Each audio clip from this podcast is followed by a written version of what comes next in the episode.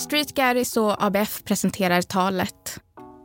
En podd med berättelser om hopp, drömmar och kamp. I det här avsnittet hör du Funkismamma av Khatoun Yn. Eftersnacket leds av Showan Shattak.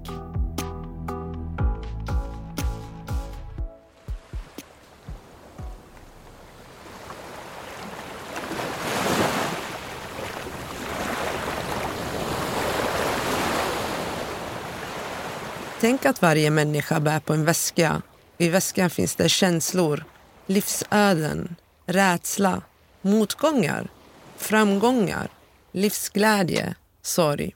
Ja, allt vi bär med oss i livet. Men för varje människa är dessa känslor olika. Vi har samma känslor, men vi har olika öden i livet. Känslor är som att försöka ta tag i ett moln som aldrig går att hålla i. Ni vet, man vill komma åt dem, ta bort dem, men det går inte. Att känna sig ensam och uppgiven är en känsla jag ofta har och känner. Men varför det? Varför känner man sig så ensam? Ensam mot hela världen. Min ensamhet handlar om kampen för mitt barn Joel. En kamp för att få hans rättigheter. Men ingen sa detta till mig. Att kampen skulle sakta men säkert få mig att sluta tro. Men ändå få mig att kämpa. Varje dag, varje sekund. För min älskade Joel. Vad är det jag ska sluta tro på? Jo, att Joels rättigheter inte längre är en självklarhet i samhället. Det är ingen quick fix och ingen som i alla pappers och myndighetsprocessen ser människan. Barnet och familjen bakom en diagnos. En vardag. Klockan tickar, tiden går och allt tar lång tid. Som om tiden bara stannar upp för att ett beslut ska tas. Som om Joels vardag bara stannar upp för att vänta på sina rättigheter. Varför är det så? Varför ska vi som har barn med särskilda behov behöva strida, kämpa för något som är en självklarhet? Människor har i alla tider ifrågasatt det man inte kan se. Fördomar mot det man inte förstår växer och växer. Varje dag, varje timme och varje minut. Så kanske är det dags att vi visar oss och att vi berättar att vi finns. Vi måste våga dela med oss av våra erfarenheter till de som inte förstår för att få en förändring. En förändring som inte bara är till hjälp för Joel utan även andra människor, barn och föräldrar i samma situation.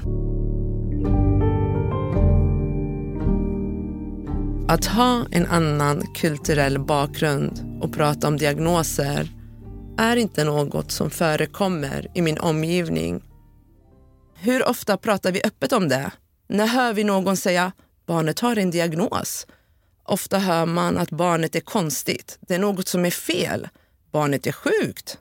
Om jag ska relatera från min uppväxt så hörde man det. När man såg någon som inte passade in, avvek från normen, kunde man höra att hen är konstig, det är något som är fel, hen är sjuk, hen är ouppfostrad. Det var inget tal om en diagnos. En diagnos finns inte i vår omgivning. När man nämner en diagnos så är det få personer som vet vad det handlar om. Många känner till ADHD, för det är numera mer socialt accepterat. Ja, ni vet, koncentrationssvårigheter, Autism är något främmande för många, något väldigt få känner till. Jag klandrar inte min omgivning att de inte vet. Det kan inte vara lätt att veta. Många är äldre som aldrig gått i en skola eller kan läsa eller skriva. Hur ska de veta vad en diagnos är? Men vi, den nya generationen, vi borde veta vad det är. Även om du själv inte har ett barn med diagnos eller autism kan det vara till nytta att känna till det för andra barns skull i din omgivning. Vi måste våga stå upp för våra barns olika funktionsnedsättningar. Om vi inte vågar prata öppet, hur ska det då bli en förändring? Vi måste normalisera det i vår omgivning, för barnets bästa, för vårt och samhällets bästa. Jag vill inte att Joel ska behöva växa upp i en värld där det inte är accepterat att vara annorlunda. Jag vill inte att han ska skämmas för att han har autism. Jag vill att han alltid ska kunna vara sig själv och stå upp för det. För några år sedan upplevde jag rasismen första gången på en arbetsplats. Inte på en gata, inte i affären, utan på en arbetsplats. Något jag inte trodde fanns. Jag minns den känslan. Det var som att någon ströp mig inombords. Jag kände mig kränkt, förminskad. När jag tog upp det med min arbetsgivare fick jag till mig Khatun, knyt skorna. Jag tittade ner på mina skor och de var knutna. Jag frågade då min chef, vad menar du? Du måste lära dig blunda Khatun, säger han. Ska vi lära oss blunda för rasismen, sexismen, diskriminering och funkofobi? Bara för att vi har människor i vår omgivning som faktiskt vill blunda för vad som sker dagligen i det här samhället. Det här är bara ett exempel på vad man kan få höra även som funkisförälder. Knyt skorna!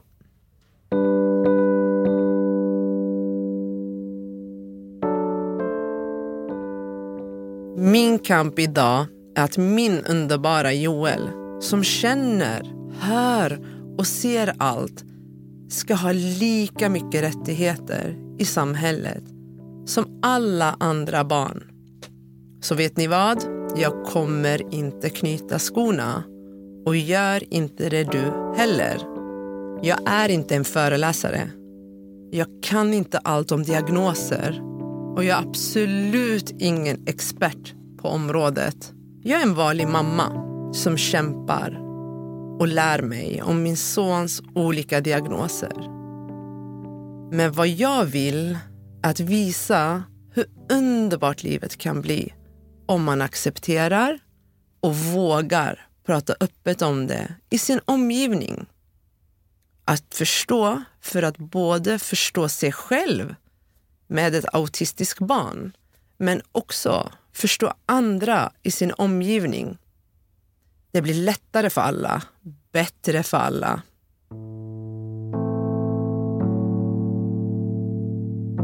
Fördomarna om barn med funktionshinder är många. Myterna är fler. Oförståelsen, okunskapen ännu större. Min son kan simma när han är orolig, trött eller nervös. Men de som inte förstår, de tror annat. Joel stimmar för att landa, bearbeta sina känslor och hitta en balans.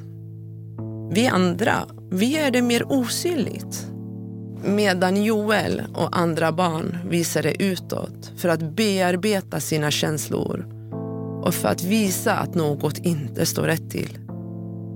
Mitt budskap till dig som lyssnare, be inte barnet att leva i din värld. Lev du i deras.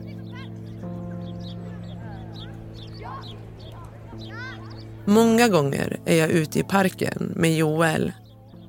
Då kanske han börjar stimma. Jag ser hur viskningarna mellan föräldrarna tar fart och hur blickarna kväver min och Joels andrum. Föräldraskap innebär att inte vilja svika sitt barn och ge det möjligheterna de har rätt till.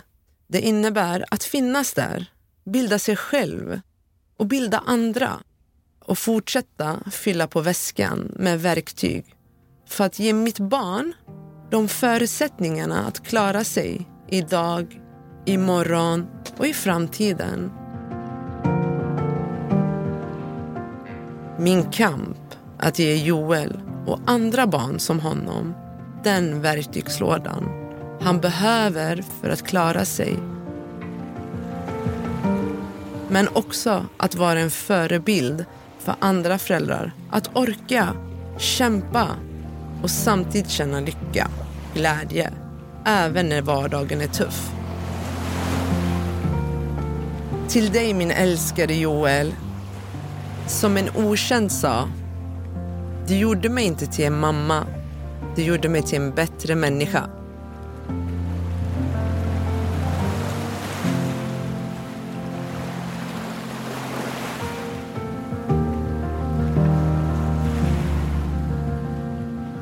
Du har hört ett tal av Khatoun Yn. Nu kommer ett eftersnack med Shoan Shatak. Det här är den andra gången som du har berättat för mig att du pratar om eh, livet med Joel inför en offentlig öppen publik. Mm. Liksom. För en publik som lyssnar. Hur känns det för dig och vad händer i dig efter att du har... Ja, det är en konstig känsla. Det är en känsla av glädje och sorg. Mm, det är en känsla av att eh, okunskap. Mm. Många förstår inte hur vi lever. Mm. Eh, många kommer fram och säger oj, jag visste inte att det var så här tufft. Oj, jag visste inte att barn beter sig så här. Mm. Så att eh, första gången jag pratade öppet om det, efteråt fick jag lite panik. En panikkänsla. Eh, ånger. Jag ångrade mig lite. Jag tänkte, oj, jag pratar om mitt barn öppet. Men man lär sig väl hantera det på ett eller annat sätt. Du, du har ju ett väldigt framgångsrikt eh, och meningsfullt känns det som eh, Instagramkonto där du, man kan följa ditt liv med Joel. Mm. The amazing Joel. Där har du knappt laddat upp hundra bilder och berättelser. Mm. Frågan blir, finns det något terapeutiskt i det känner du? Alltså att, att kunna liksom få äntligen ner det på, på skrift. Liksom. Mm. Innan jag började skriva om vår vardag Mm. så var jag jätteensam. Mm. Jag levde i ensamhet, i utanförskap.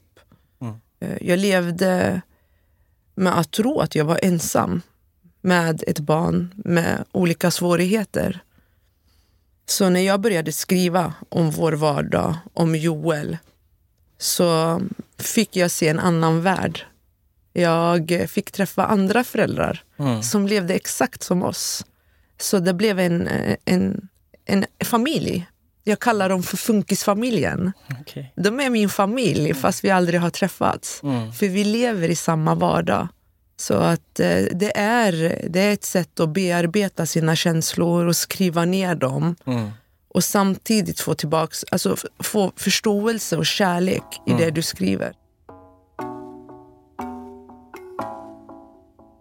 Här berättar du också till mig att många skriver till dig privat. Mm. För att man kanske inte har kommit lika långt i acceptansen över den vardagen man eh, befinner sig i och har accepterat det kanske. Mm. Liksom. Så, så du, du får många meddelanden och det kan kännas vägledande för dig. Eller hur, hur, hur blir du som mottagare och rådgivare gentemot andra? Rådgivare, Eller ja. ja, rådgivare, du förstår. Gärna, gärna.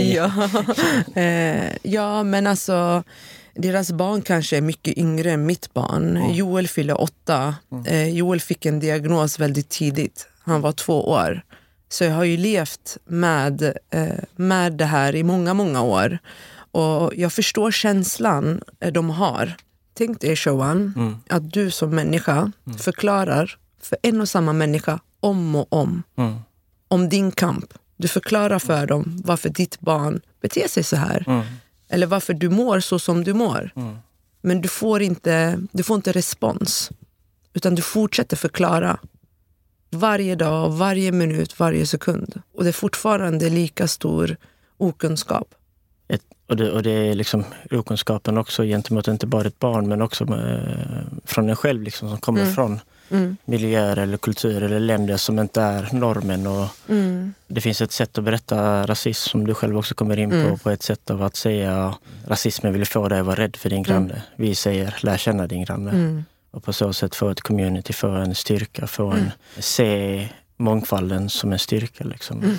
När jag berättade första gången för min familj att mitt barn har fått de här diagnoserna och då sa min mamma, det kommer gå över.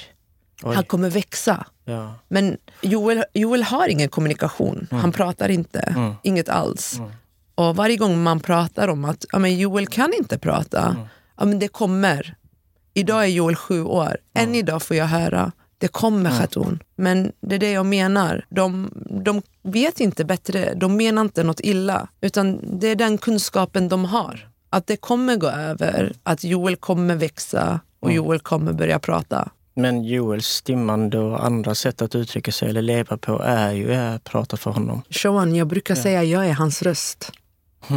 Han visar mig, och han visar mig kärlek, han visar mig glädje, han ger mig styrka. Han gör så att jag fortsätter, fortsätter kämpa för han. För jag, är, jag är hans röst Just det.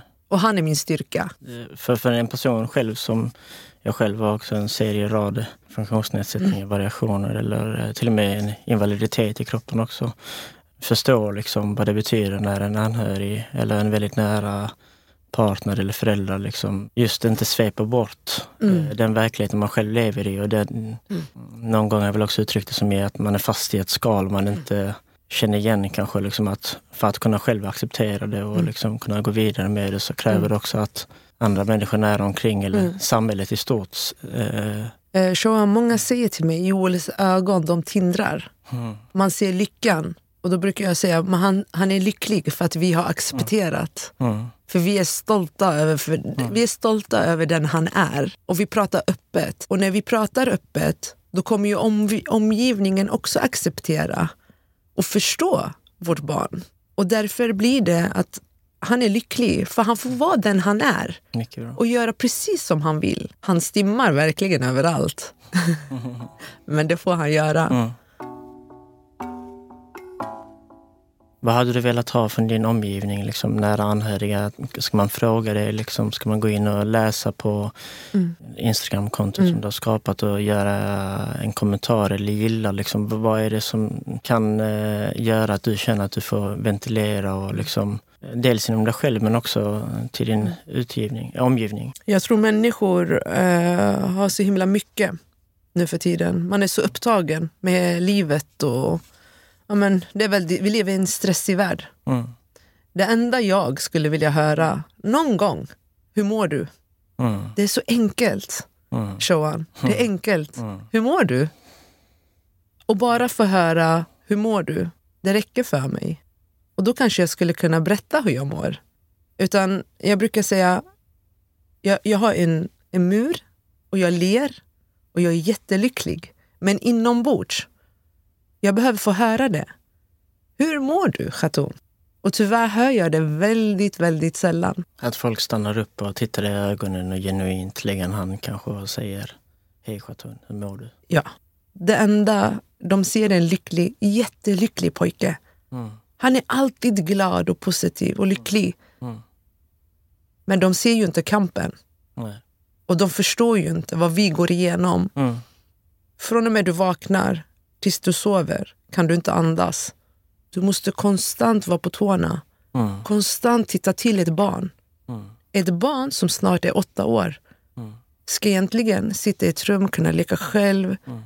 Du ska inte vara orolig för att ditt barn ska rymma Nej. från ditt egna hus. Mm. Eller vara orolig att han skadar sig. Så du måste konstant ha koll på ditt barn Mm. Och kunskap. Och och kunskap. Att vidga de mallar som man har eller de, Mm. få bort de fördomar eller generaliseringar och shameande till och med kanske gentemot en förälder av att, Den är hemsk. att, det, att, det, att det skulle på något sätt landa på, på dig som individ eller som förälder. Liksom att det har funnits en Mm. brist liksom i ens föräldraskap. Ja, i början så han, han, han, han skriker ju mycket Ja. för han kan inte kommunicera. I- Ibland skriker han när han är lycklig. Ja. Så i början när jag var ute med han så kunde han skrika Mm. jättehögt och jag bara skämdes. Tänkte nu kommer folk titta på mig. Nu kommer folk döma oss. Mm. Man var så rädd i början. Mm. Men till slut, jag bara nej. Mm. Låt han. Mm. Det här är hans sätt att visa. Nu är jag arg eller nu är jag lycklig. Mm. Det är de som borde skämmas, inte han. Chatun, om du skulle förmedla någonting ut till människor som kanske lyssnar och som mm. känner någon eller själv har barn med funktionsnedsättning eller variationer. Hur skulle du kunna ut efter din egen eh, vardag med din eh, partner Jakob som kompletterar varandra? Mm. Vilka, vilka styrkor eller vilka liksom verktyg har ni använt för att få en fungerande vardag? Man hittar en balans i sin vardag. Man får dela upp väldigt, väldigt mycket i sin vardag. Ibland får man glömma bort sig själv Mm. Tråkigt nog. Men man måste hitta en stund där man hittar sig själv också. Men acceptera att det här är vårt liv. Mm. Så här kommer det se ut. Acceptera, förstå och mm. respektera. Jag kallar Jakob min avlösare. Vet du vad avlösare är? Man brukar få avlösare av kommunen för att föräldrar ska kunna landa. Okay. Och Jakob är min avlösare och jag är hans mm. avlösare.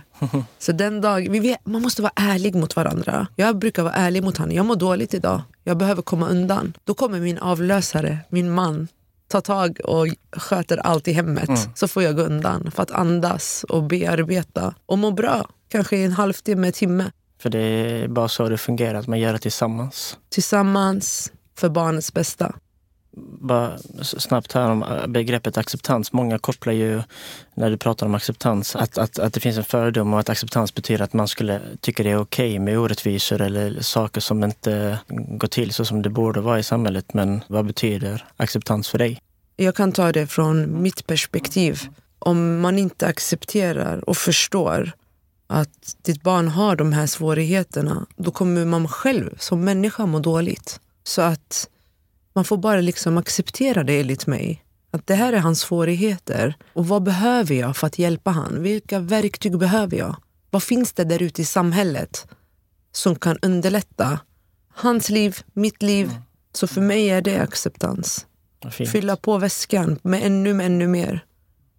Mm, tack Chatun för att du ville berätta för mig och alla lyssnare om din vardag och kamp för dig själv och din familj och Joel. Jag känner mig starkt och inspirerande och verkligen eh, tror på att en annan värld är möjlig och en annan vardag och ett annat samhälle som kompletterar varandra bättre och eh, ser varandra och lyfter varandra tillsammans. Mm. Tack själv.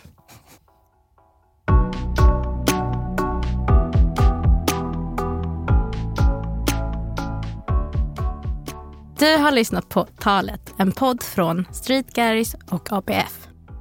Produktionen består av Maliha Khan, Mona Neshma från Street Garris, Danvir Mansour från Soundtelling och Kristoffer Fapes från Red Means Go.